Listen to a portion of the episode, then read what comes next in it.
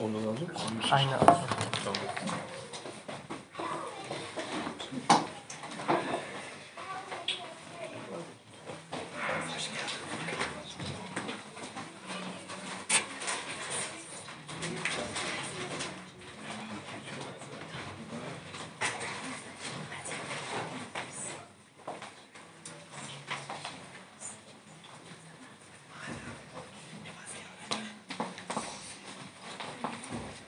Zaman hepiniz tekrardan hoş geldiniz. Ee, bugün aslında değişik bir şey yapacağız. Değişik olan bir şey değil de yani yapmamız gereken bir şeyi. Normalde hatırlarsanız biz son iki aydır e, neye bakıyorduk? Romanlar kitabına bakıyorduk. Hatta gayet uzun bir kitap ama o kadar da verimli bir kitap oldu. Bugün aslında e, yani bundan sonraki süreçlerde dirilişin aslında Paskalya'nın da gelmesinden dolayı biraz dirilişle ilgili konularımızı seçeceğiz. O yüzden ben bugün sizlerle beraber e, Yuhanna 19'a bakacağım. E, birinci ayetten 16. ayete kadar hep beraber Yuhanna e, 19'a bakıyor olacağız. E, ama ondan öncesinde ben size bir yani soru sormak istiyorum başlamadan önce. Sizin hayatınızda yaşadığınız en önemli olay neydi? Ben aslında size bunu sormak istiyorum. Var mı cevaplar? Hayatınızda yaşadığınız en önemli olay. Kimsenin yok mu? Yani çocuğunuz olduğu zaman işte evlendiğiniz zaman üniversiteye başlamışsınızdır vesaire. Hayatınızdaki yaşadığınız en önemli olay neydi? Klasik gibi olabilir ama İsa Mesih'i kabul etmek. Evet. En önemli Aynen. olay. Evet. Bunun dışında Baptiz anı. O dönem olabilir. Ama bazen kendimize sorduğumuzda şey olabilir işte benim dediğim gibi yani üniversiteye başladığımız işte gün mesela benim için güzel bir gündü.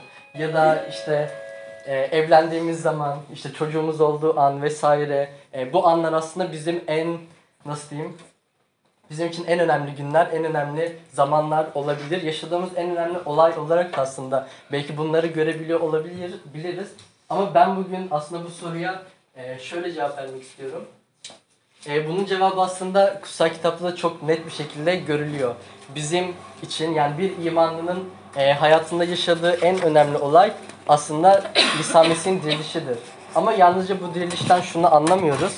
E, tamam İsa Mesih dirildi yani çok basit bir şey işte öldü, dirildi işte cesedi vardı, işte mağarada bulunmadı vesaire. Bizim için yani imanlar için diriliş neden önemli konusuna gelecek olursak şu yüzden önemli çünkü aslında diriliş bizim de dirilişimiz oluyor. Paulus da zaten aynı şeyleri e, 1. Korintiler mektubunda şöyle söylemiş. E, tahtada da gördüğünüz gibi ölülerin dirilişi de böyledir. Beden çürümeye mahkum olarak gömülür, çürümez olarak diriltilir. Düşkün olarak gömülür, görkemli olarak diriltilir. Zayıf olarak gömülür, güçlü olarak diriltilir. Doğal beden...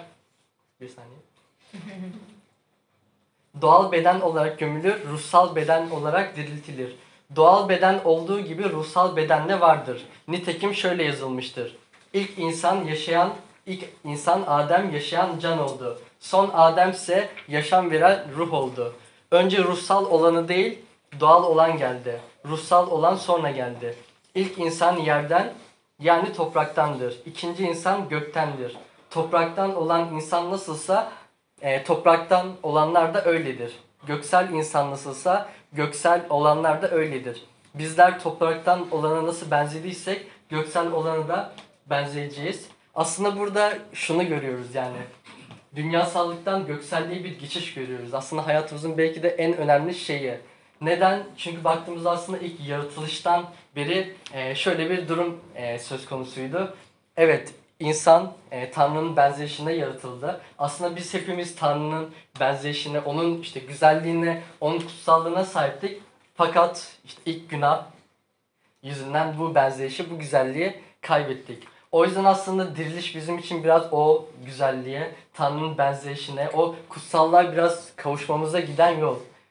Ee, bunun için dirilişin aslında ne anlama geldiğini şöyle e, diriliş bizim için e, neleri kanıtlıyor ona değinmek istiyorum. Çünkü bazen az önce de dediğim gibi şöyle düşünebiliyoruz.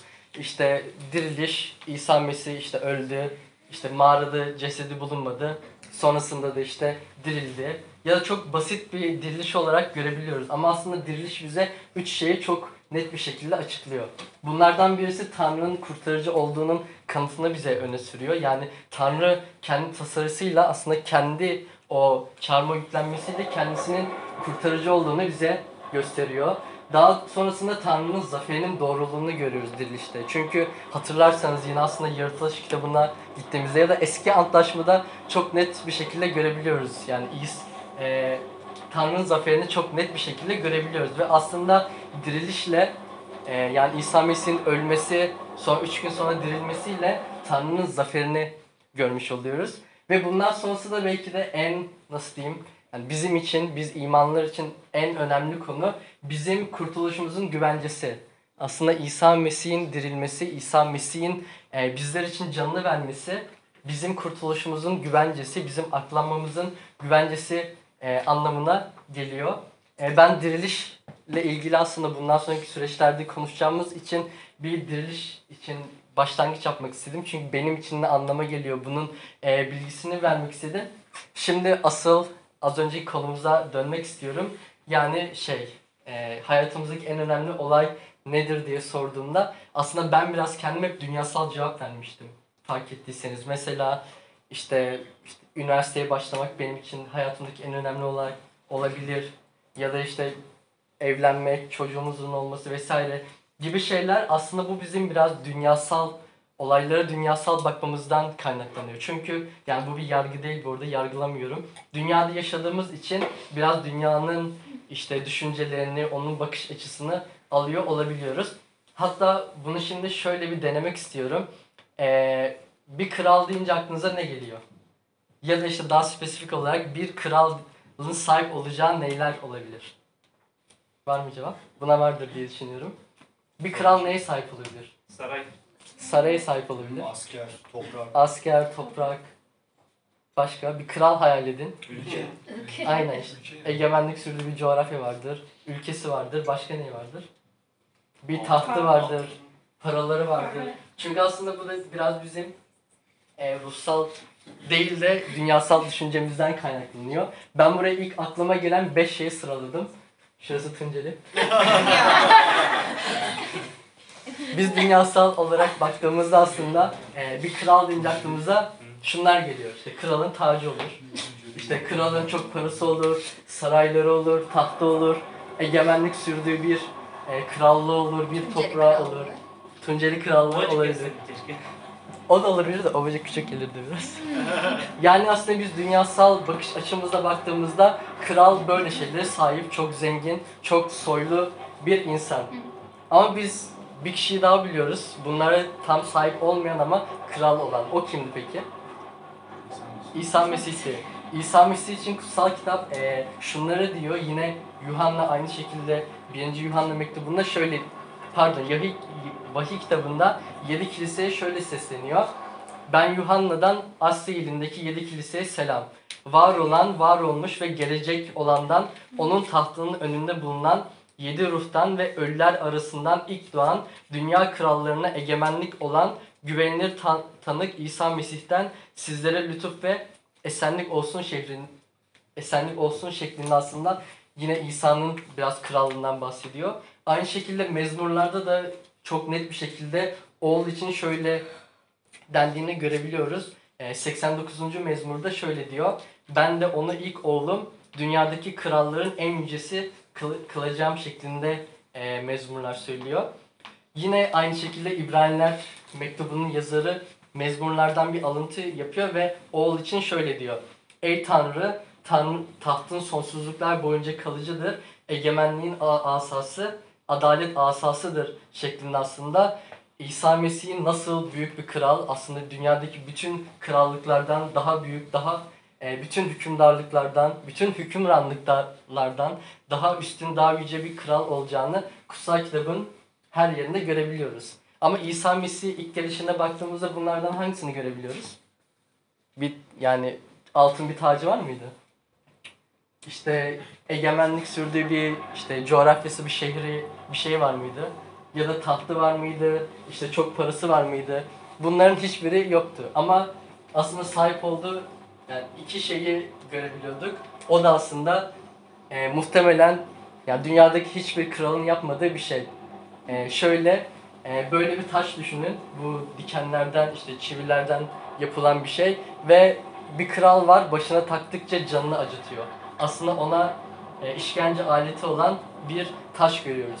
Dünyadaki aslında az önce bahsedi- bahsettiğimiz dünyasal görüşteki krallardan hiçbiri böyle bir şey muhtemelen yani kesinlikle yapmayacaktır. Çünkü taç dediğimiz şey biraz soyluluğu ifade eden işte taç o kralın işte rütbesini gösteren e, bir şey. Ama biz dünyadaki en işte yüce kralın işte kutsal kitabın krallar kralı dediği krala baktığımızda o başına işte işkence şey yapan yani canını çok acıtan bir taçla e, krallığını sembolize ettiğini görüyoruz. Bugün bu yüzden aslında e, Yuhanna 19'a bakacağız. Yuhanna 19'da şunu görüyoruz. E, İsa Pilatus'un önünde ve e, İsa özellikle çok fazla acı çekiyor.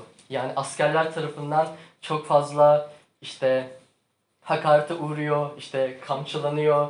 Hatta yani daha son daha sonralarına da baktığımızda işte yüzüne tükürülüyor vesaire işte dövülüyor. Çok kötü şeyler yapılıyor. Hatta onunla ilgili e, dalga geçiliyor. Peki bunların niye yaşandığına aslında e, bugün bakacağız. Yuhanna 19'dan.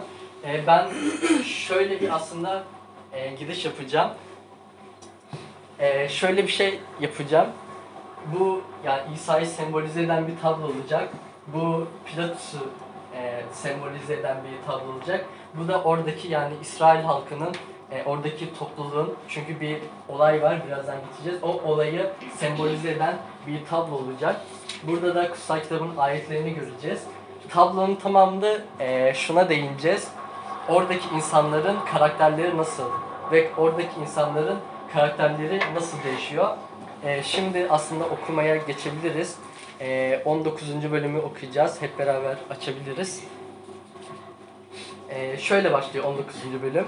O zaman Pilatus asker e, Pilatus İsa'yı tutup kamçılattığı şeklinde başlıyor. Bir kral var ve kamçılanan bir kral görüyoruz burada. Ben biraz tabi ayetleri açıklaya açıklaya gideceğim. Daha sonrasında mesajıma bağlayacağım.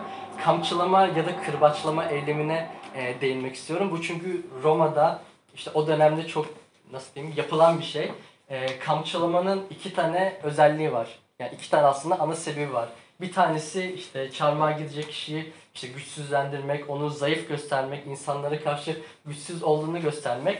Ve ikinci sebebi de aslında bununla biraz doğru orantılı. O kişi çarmıhta öleceği için o ölümünü daha kolay, daha hızlı bir şekilde yapmak. Bu aslında çoğu e, suçluya karşı yapılan bir şey. Yani İsra şey pardon Roma askerleri çoğu suçluya karşı bunu e, yapıyor.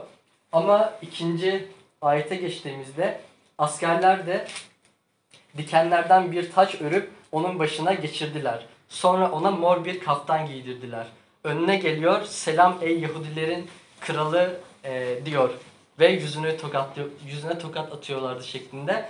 Aslında buradaki hareket yani o dönemde muhtemelen hiçbir suçluya yapılmamış bir hareket daha doğrusu bir hakaretti. Bunda biraz e, 18. bölüme biraz sonra yine bakarız.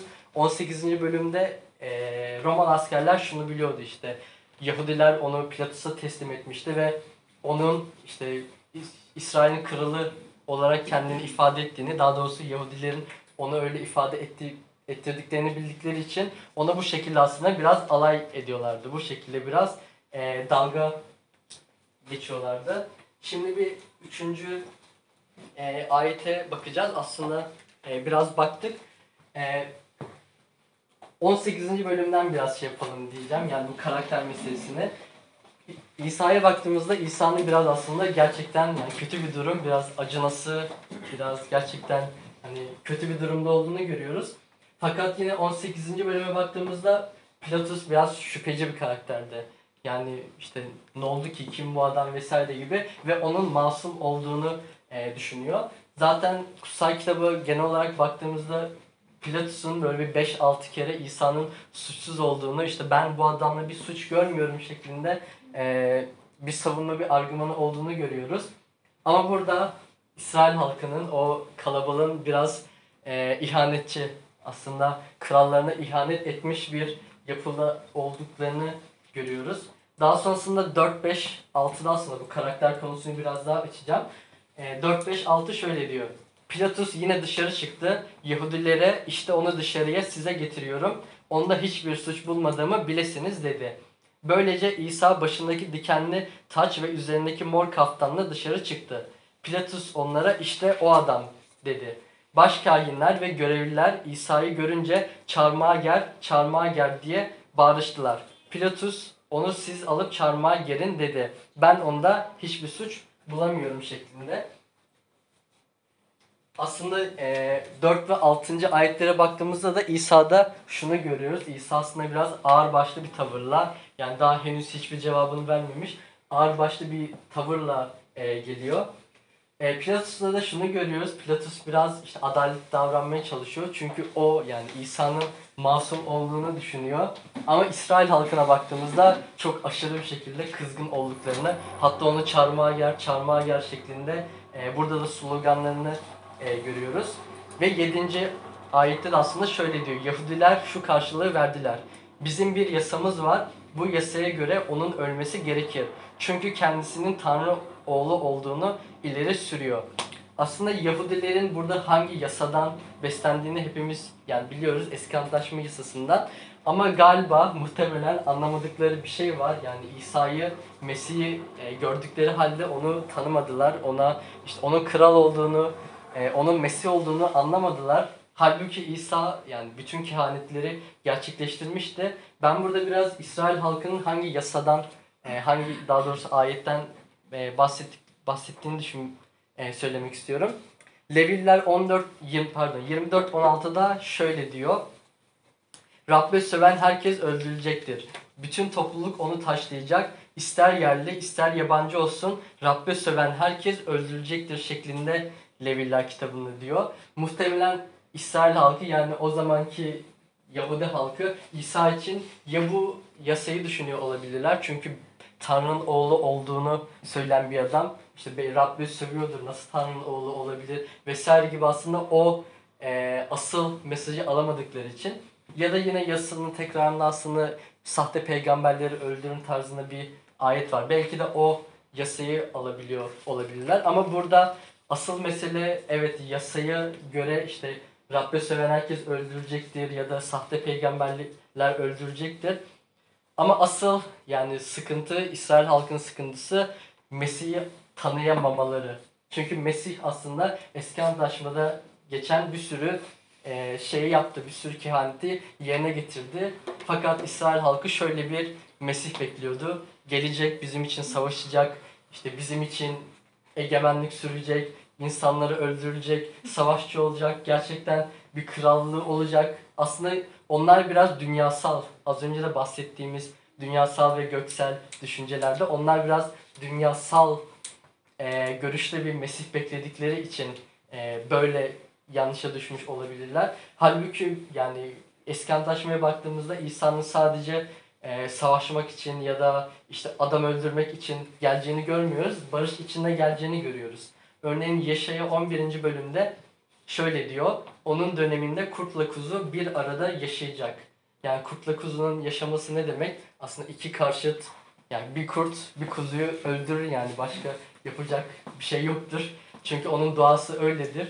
Ama onun döneminde İsa'nın geldiği dönemde bu ikisi aslında barışacaktır şeklinde bir ayet var. Ama İsrail halkı sadece savaş olan yani Yahudi halkı sadece Mesih'in dünyasal olarak o savaşını düşündükleri için onun Tanrı'ya biraz sövdüklerini düşünüyorlar ve bu yüzden e, Pilatus'a yani Roma İmparatorluğu'na onu teslim ediyorlar. Daha sonraki ayetlere geldiğimizde şunu görüyoruz. Hatta 8'den 10'a kadar okursak Pilatus bu sözü işitince daha çok korktu. Yine vali konağına girip İsa'ya sen nereden geliyorsun diye sordu. İsa ona yanıt vermedi. Pilatus benimle konuşmayacak mısın dedi. Seni salıvermeye de çarmıha gelmeye de yetkim olduğunu bilmiyor musun? Pilatus'un karakterine baktığımızda da şunu görüyoruz aslında. Pilatus ilk başta biraz şüpheci, İsa'nın e, yani masum olduğunu düşünerek onu salıvermeye çalışan biriydi. Ama gitgide aslında korkuyor ve İsa'nın kimliğini sorgulamaya başlıyor. Yani bu adam kim, işte Tanrı'nın oğlu olduğunu iddia ediyor, kim bu adam vesaire gibi tarzında işte sorgulamaya, soru sormaya başlıyor. Ama biz İsa Mesih'in karakterine baktığımızda yine suskun bir şekilde e, şey görüyoruz yani çok suskun bir şekilde cevap vermediğini. Ama Yahudi halkına baktığımızda daha gaddar, işte onu onu ölmesi gerekiyor tarzında e, bir yapı görüyoruz. Ek olarak burada Pilatus'a şunu ekleyebiliriz. Fark ettiyseniz e, Pilatus şöyle diyor. Benimle konuşmayacak mısın? Seni salı vermeye de çarmıha gelmeye de yetkim olduğumu yetkim olduğumu bilmiyor musun? Aslında burada ne diyor? Hani senin hayatın benim elimde diyor İsa'ya. Çünkü seni salabilirim, çarmıha da girebilirim. Tamamen hayatın benim elimde biraz güç gösterisi yaptığını görüyoruz. Fakat bir sonraki ayetlere geldiğimizde yani özellikle 11. ayete geldiğimizde e, şunu görüyoruz. E, İsa çok bilge bir şekilde cevap veriyor. Ne diyordu? 11. ayette diyor ki sana gökten verilmeseydi benim üzerimde hiçbir yetkin olmazdı diye karşılık verdi. Bu nedenle beni sana teslim edenin günahı daha büyüktür şeklinde bir şey diyor aslında. Hatırlarsanız eee, yani ben biraz daha geçmişe dönüp biraz Ester'e dönmek istiyorum. Ester'i hatırlarsanız eee, Ester çok güzel bir kızdı ama bir sürü kız vardı ve ama Ester kraliçe seçilmişti. Çünkü İsrail halkının başına bir olay gelecekti ve bunun için eee kraliçenin pardon kralın önüne daha sonra çıkacaktı. Fakat Ester korkuyordu kralın önüne çıkmaya çünkü sadece kral onu çağırırsa çıkabilirdi. Orada Mordecai'nin çok güzel bir yani sözü vardı, bir argümanı vardı. Ee, Ester'e gidip şunu diyordu. Sen belki de bugün için kraliçe seçildin. Belki de İsrail halkını kurtarmak için Tanrı seni kraliçe seçti. O kadar güzel kadın arasından sen seçildin. Belki de Tanrı bunu sağladı. Ben Romalılar 13'ten ilk ayet okumak istiyorum. Orada da şöyle bir şey diyor. Herkes baştaki yönetime bağlı olsun. Çünkü Tanrı'dan olmayan yönetim yoktur. Var olanlar Tanrı tarafından kurulmuştur. Yine buraya baktığımızda İsa'nın dediği şey eee, sana gökten verilmeseydi benim üzerimde hiçbir yetkin olmazdı. Burada İsa'nın demeye çalıştığı şey aslında benim işte babamın işte Tanrı'nın daha güçlü oluşunu eee, gösteriyordu. Eee, ve daha sonrasında Yahudi halkına biraz işte şey yapıyor. Onların daha günahkar olduğundan bahsediyor. Seni salıp eee, beni sana teslim edenin günahının daha büyük olduğundan bahsediyor. Ama burada tabi Pilatus'un da günahsız olmadığından eee, bahsetmiyor. Fark ettiyseniz yani az önceki konu eee, bu görevi hani Ester'e Tanrı tarafından kraliçe olma görevi verilmişti. Belki de Pilatus'un o gün orada olma yani o dönemde oranın valisi olma sebebi de Tanrı'nın bir planı olabilirdi. Belki orada başka bir işte vali olacaktı. İsa'yı gerçekten eee, şey görecekti. Çok masum görecekti ve salı verecekti. Ama bir tasarı vardı. Tanrı'nın tasarısı vardı ve İsa gerçekten acı çekmeliydi, ölmeliydi ve sonradan dirilmeliydi. O yüzden aslında 11. bölüme kadar baktığımızda şunu net bir şekilde görebiliyoruz. Tanrı'nın bir tasarısı var. Ve ne olursa olsun bu gerçekleşecek. Yani İsa Mesih çok masum gözüküyor, cevap bile vermiyor, suskun, alçak gönüllü bir şekilde davranıyor. Ama Tanrı'nın bir planı var çünkü İsa'nın gerçekten e, ölmesi gerekiyor. Kutsal yasanın gerçekleşmesi için yani eski antlaşmanın e, gerçekleşmesi için. Ve son ayetlere 12'den 16'ya kadar baktığımızda da bunun üzerine Pilatus İsa'yı salıvermek istedi. Ama Yahudiler bu adamı salı verirsen Sezar'ın dostu değilsin diye bağırıştılar. Kral olduğunu ileri süren herkes Sezar'a karşı gelmiş olur. Pilatus bu sözleri işitince İsa'yı dışarı çıkardı. Taş döşeme İbranice'de Gabbata denilen yerde yargı kürsüsüne oturdu. Fısıh bayramına ha- hazırlık günüydü. Saat 12 sularıydı. Pilatus Yahudilere işte sizin kralınız dedi. Onlar yok et onu, çarmıha gel diye bağırıştılar. Pilatus kralınızı çarmıha gereği, kralınızı mı çarmıha gereyim diye sordu. Başkahinler Sezar'dan başka kralımız yok karşılığını verdiler. Bunun üzerine Pilatus İsa'yı çarmıha gerilmek üzere onlara teslim etti. Burada da yine karakterle ilgili aslında İsrail halkında yine en baştaki gibi ihanetçi bir tavır görüyoruz. Çünkü ne diyorlar? Bizim eee Sezar'dan başka kralımız yoktur. Fakat İsrail halkı Mesih'i aslında neden bekliyordu? Onun çünkü o bir kral olacaktı. Çünkü sadece eee, yani tek kral, gerçek kral oydu, gelecekti ve hükümdarlık sürecekti. Fakat burada aslında ne kadar böyle kendini yani alçaltan kötü manada alçaltan bir Yahudi topluluğu görüyoruz. Sezar'a bizim kralımız Sezar'dır, başka kralımız yok diye. Halbuki asırlardır süren işte bir kurtarıcı gelecek, kral gelecek, bizi kurtaracak sözüne ihanet eden bir işte güruh görüyoruz. Ve son olarak da Pilatus'ta şunu görüyoruz. Pilatus artık e, korkmak üzere. Çünkü şöyle bir şey vardı. Sezar'ın dostu değilsin şeklinde. Sezar'ın dostu değilsin deyimi aslında Roma'da bir e, deyim.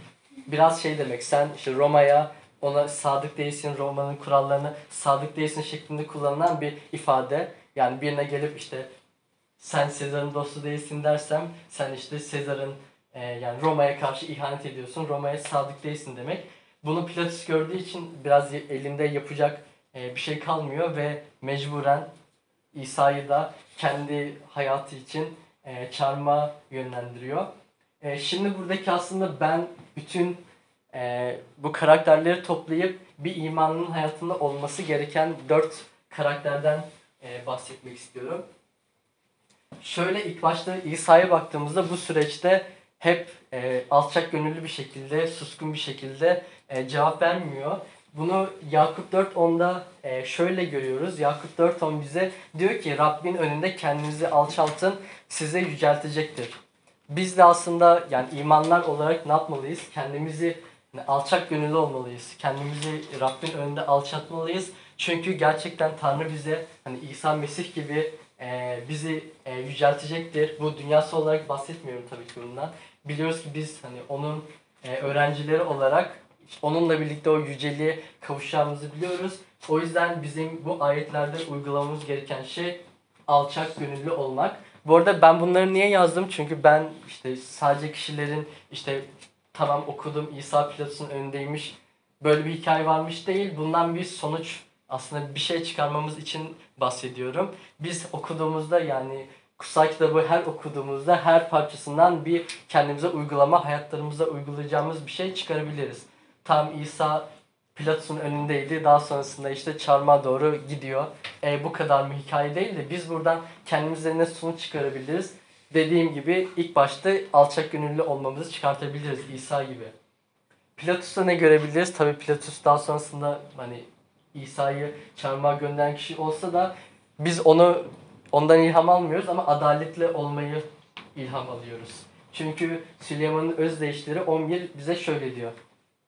Rab hileli teraziden iğrenir, hilesiz tartılansa hoşnut kalır şeklinde. Aslında Tanrı'nın adalet, e, adaleti seven insanları, adalet için e, işte mücadele eden, haksızlığa karşı çıkan insanları sevdiğini ve onlardan hoşnut olduğunu görüyoruz.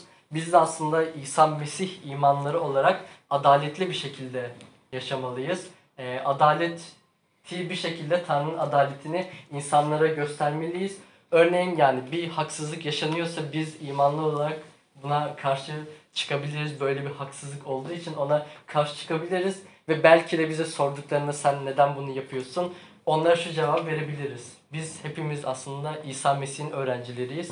Bize böyle bir buyruk verildi işte. Düşmanını seveceksin, alçak gönüllü olacaksın, sevinç içinde olacaksın, adaletli olacaksın, esenlik için mücadele vereceksin. Belki bu daha sonrasında hani müjde için faydalı bir şey olacaktır. Sizin bu adaletli e, duruşunuz.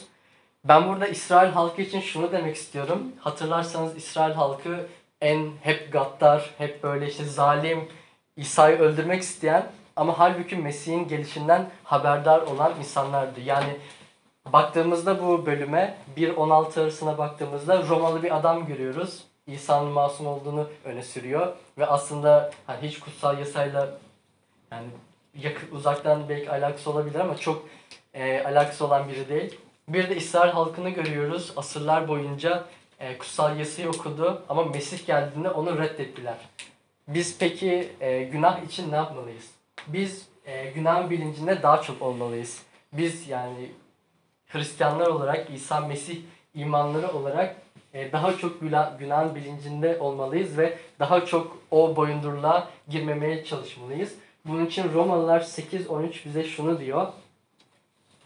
E, çünkü benliğe göre yaşarsanız öleceksiniz. Ama bedenin kötü işlerini ruhla öldürürseniz yaşayacaksınız. He, hepimizin de bildiği gibi aslında ruh, işte ruhumuz yani Mesih'te olan ruhumuz bizim günah işlememiz, işlemememizi istiyor. Fakat benliğimiz maalesef ki buna hani çok dur diyemiyor çünkü dünyasal olan yaşantımızdan dolayı. Ben son uygulamayı bilerek kendi hayatımda da ilk iman ettiğim dönemde de yaptığım için e, koydum. Biz dediğim gibi işte benliğe göre yaşadığımızdan dolayı belki işte periyodik olarak yaptığımız günahlarımız, işte bağımlılıklarımız ya da kurtulamadığımız günahlar işte sürekli belki yalan söylüyoruzdur, sürekli dedikodu yapıyoruzdur. Hatta daha ileri gidip işte e, korku, kızgınlık, sinir, işte pornografi vesaire çok kötü e, periyodik olarak yaptığımız günahlar olabilir. Ama o zamanda yani günah işleme arzunuz olduğunda ben bunu ilk iman ettiğim dönemde çok yapıyordum. İsa Mesih'i hatırlıyordum. Aslında biz her Rabbin sofrasını yaptığımızda Mesih'i hatırlıyoruz. Yani çünkü İsa Mesih beni anın diyor ve kendinizi sınayın diyor. Bence bunu her zaman yapmalıyız. Belki de günaha düşeceğimiz zaman İsa'nın buradaki halini görebiliriz. İsa nasıldı? İşte acı çekiyordu, kırbaçlanıyordu, işte dövülüyordu, tükürülüyordu, hakaretler ediliyordu. Ama biz ona rağmen günah işlemeyi hala yapıyor muyuz? Yani Mesih bizim için neler yaptı ve biz hala bu günahları işlemeye devam edecek miyiz? Ben gerçekten bu uygulamanın çok iyi olduğunu düşünüyorum. Bir aklına bir işte yani günah olan bir şey geldiğinde o anı anımsamak.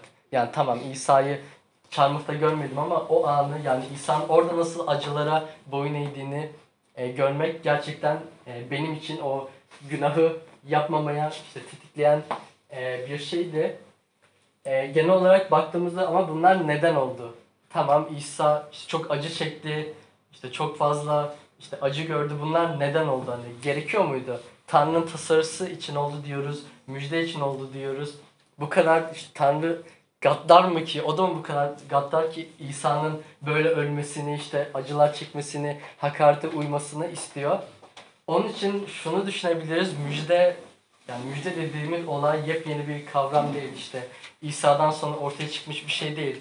Müjde dediğimiz şey aslında İsrail'i e, Mısır'dan çıkaran da müjdeydi. Ya da Yunus'u işte balıktan çıkaran da onun işte midesinden kurtaran da müjdeydi. Ya da Davut'u da Saul'un elinden kaçıran yine müjdeydi. Onun dışında az önce bahsettiğimiz gibi Ester'i kralın önünde konuşturan da müjdeydi.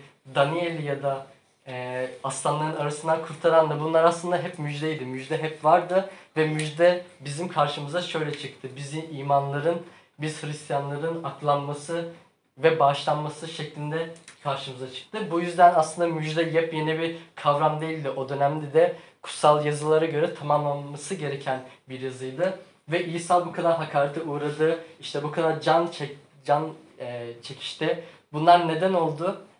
Çoğu zaman Hristiyanlar bile bunu sorgulayabiliyor. Ya İsa'nın bu kadar acı çekmesi gerekiyor muydu? Tanrı o kadar güçlü değil miydi? Kurtarırdı işte. Çok basit bir şekilde kurtarırdı. Her şeye gücü yetiyor. Ama bunun için sorgulamamız gereken şey İsa'nın neden bu kadar çok acı çektiği değil, bizim günahımızın ne kadar büyük olduğu. Yani bizim günahımız o kadar büyük ki aslında bunlar gerçekleşti. Bu acı çekmeler gerçekleşti. Ben bunun için yine eski antlaşmaya dönüp Yeşaya 53'ü okumak istiyorum. Hatta Yeşaya 53 neden İsa'nın bunların yaşadığının çok güzel bir tarifi ve İsa'dan asırlar önce yazılmış. Ee, Yeşaya 53 şöyle diyor. Verdiğimiz habere kim inandı? Rabbin gücü kime açıklandı? O Rabbin önünde bir fidan gibi, kurak yerdeki kök gibi büyüdü. Bakılacak biçimden, güzellikten yoksundu. Gönlümüzü çeken bir görünüşü de yoktu. İnsanlarca hor görüldü, yapayalnız bırakıldı, acılar adamıydı, hastalığı yakından tanıdı. İnsanların yüz çevirdiği biri gibi hor görüldü. Ona değer vermedik. Aslında hastalıklarımızı o üstlendi, acılarımızı o yüklendi. Bizse Tanrı tarafından cezalandırıldığını, vurulup ezildiğini sandık. Oysa bizim isyanlarımız yüzünden onun bedeni deşildi. Bizim suçlarımız yüzünden o eziyet çekti. Esenliğimiz için gerekli olan ceza ona verildi. Bizler onun yaralarıyla şifa bulduk. Hepimiz koyun gibi yoldan sapmıştık. Her birimiz kendi yoluna döndü. Yine de Rab hepimizin cezasını ona yükledi. O baskı görüp eziyet çektiyse de ağzını açmadı. Kesime götürülen kuzu gibi Kırkıcıların önünde sessizce duran koyun gibi ağzını açmadı. Acımasızca yargılanıp ölüme götürüldü. Halkımın isyanı ve hak ettiği ceza yüzünden yaşayanlar diyarından atıldı. Onun kuşağından bunu düşünen oldu mu? Şiddete başvurmadığı, ağzından hileli söz çıkmadığı halde ona kötülerin yanına bir mezar verildi. Ama öldüğünde zenginin yanındaydı. Ne var ki Rab onun ezilmesini uygun gördü. Acı çekmesini istedi.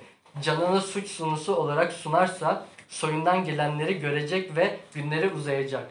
Rabbin istemi onun aracılığıyla gerçekleşecek. Canını feda ettiği için gördükleriyle hoşnut kalacak. Doğru kulum kendisini kabul eden birçoklarını aklayacak. Çünkü onların suçlarını o üstlendi. Bundan dolayı ona ünlüler arasında bir pay vereceğim. Ganimeti güçlerle paylaşacak. Çünkü canını feda etti. Baş kaldıranlarla bir sayıldı. Pek çoklarının günahını o üzerine aldı. Baş kaldıranlar için de yalvardı. Yaşaya 53'e baktığımız aslında çok gerçekten İsa Mesih'in neden acı çekmesi gerektiğini, neden bunlara katlanması gerektiğini çok net bir şekilde görebiliyoruz. Bu da aslında biraz bizim yani Tanrı'nın güzelliği, onun tasarısının güzelliği sayesinde bunu çok net bir şekilde görüyoruz. Ve ben biraz kurban konusuna çünkü burada fark ettiyseniz Yaşaya 53'te de İsa için yani kurtarıcı için kurban olacağından bahsediyor. Kurban konusuna biraz değinmek istiyorum.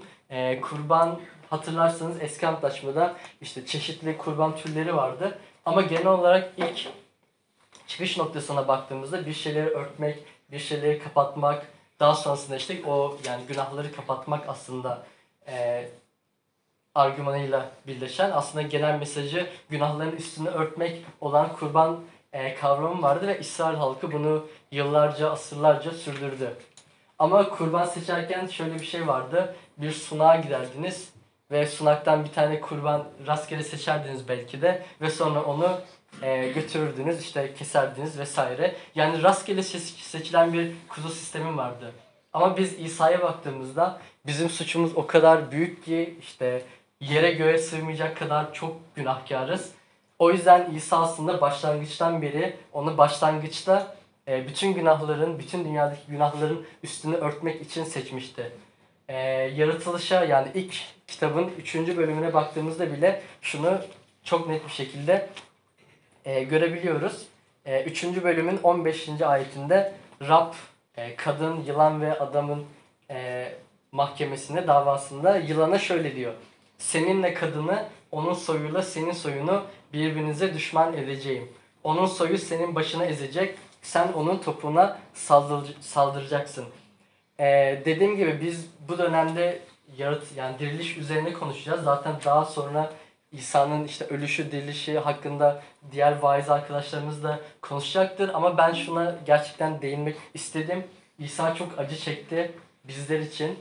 Ama dediğim gibi neden çektiği hem kutsal yasada daha önce de eski antlaşmada belirttiği gibi acı çekmesi gerekiyordu. Biz o kadar çok büyük günahkar olduğumuz için, yani çok büyük günahkar olduğumuz için ve Tanrı'nın tasarısının planının yerine gelmesi için bunun e, gerçekleşmesi gerekiyordu.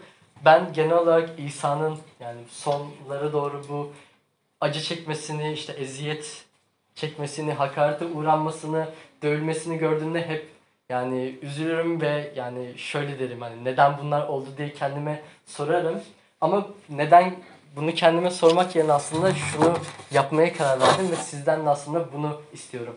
Evet İsa gerçekten çok büyük acılar çekti. İşte bizler için canını verdi, bizlerin günahları için işte e, canını verdi çarmıhta. Biz o halde onun acılarına yüklenmeliyiz. Onun acılarını hissetmeliyiz. Yani İsa e, kafasında bir taç vardı ama canını acıtıyordu. Ne kadar acıttığını hissetmeliyiz. Her hareketimizde, her yaşadığımızda, her bir eylem yaptığımızda bunu hissetmeliyiz. Onu düşünmeliyiz. İsa bizim için ne yaptı? Nasıl canını verdi? Nasıl bizler için acı çekti? E, her zaman İsa'nın bu acılarını birlikte yaşamalıyız. Çünkü hatırlarsanız ilk başta şeyden bahsetmiştik. Hayatınız hayatınızda yaşadığınız en büyük olaydan bahsetmiştik. Evet dirilişti ama yani İsa Mesih'te ona iman edi- edişimizde ama bu kadar değildi. Yani sadece iman ettim bittikle iman ettim ve bittik demekle olmuyor. E, Galatyalılar bize şunu diyor Elçi Paulus diyor ki Mesih'in Mesih'le birlikte çarmıha gerildim. Ben artık yaşamıyorum. Mesih bende yaşıyor. Şimdi bedende sürdürdüğüm yaşamı beni seven ve benim için kendini feda eden Tanrı oğluna imanla sürdürüyorum. İman ettik. işte İsa çok acı çekti vesaire deyip hani burada kesinlikle bitirmiyoruz. Biz hayatımızda aslında burada da yani sadece dört tane örnek saydık ama hayatımızın her yerinde İsa'ya aslında benzemeliyiz. O bizim için ne yaptı? Biz onun için ne yapacağız? Şu anda neler yapıyoruz? Gerçekten ona layık mıyız? Ee, bu konuda e, düşünmeliyiz ve bütün hayatımızı ona göre aslında planlamalıyız. Çünkü Tanrı e, bunu bize sağladı, bize bu fırsatı verdi, onu tanıma fırsatını bize verdi. O yüzden aslında her dua edişinizde ben biraz şöyle başlamanızı istiyorum. E, yani biz İsa'ya dua ediyoruz, onun adıyla dua ediyoruz ve dua ederken aslında şöyle başlayabiliriz. İşte ey bütün dünyanın günahlarını kaldıran Tanrı kuzusu şeklinde aslında onu yücelterek de dualarımıza başlatabiliriz şeklinde demek istiyorum. E, dediğim gibi diriliş konusunda daha 4-5 hafta boyunca sürekli konuşuyor olacağız. E, ben bugün aslında bu konuları biraz anlatmak istemiştim. Sadece İsa'nın Pilatus'un önünde oluşunu ama oradaki çektiği acılar ve daha sonraki çektiği acılardan bunların nedenleri ve bunlardan ne çıkarabiliriz e, şeklinde konuşmak istemiştim. Son olarak şu ayetle bitirmek istiyorum. Bence bu hepimizi böyle üzgün bir durumda biraz neş- biraz ayağa kaldıracaktır. İsa o kadar acı çekti vesaire. Evet üzülüyoruz ama İsa bize ne mesaj bıraktı? Bunları size bende esenliğiniz olsun diye söyledim.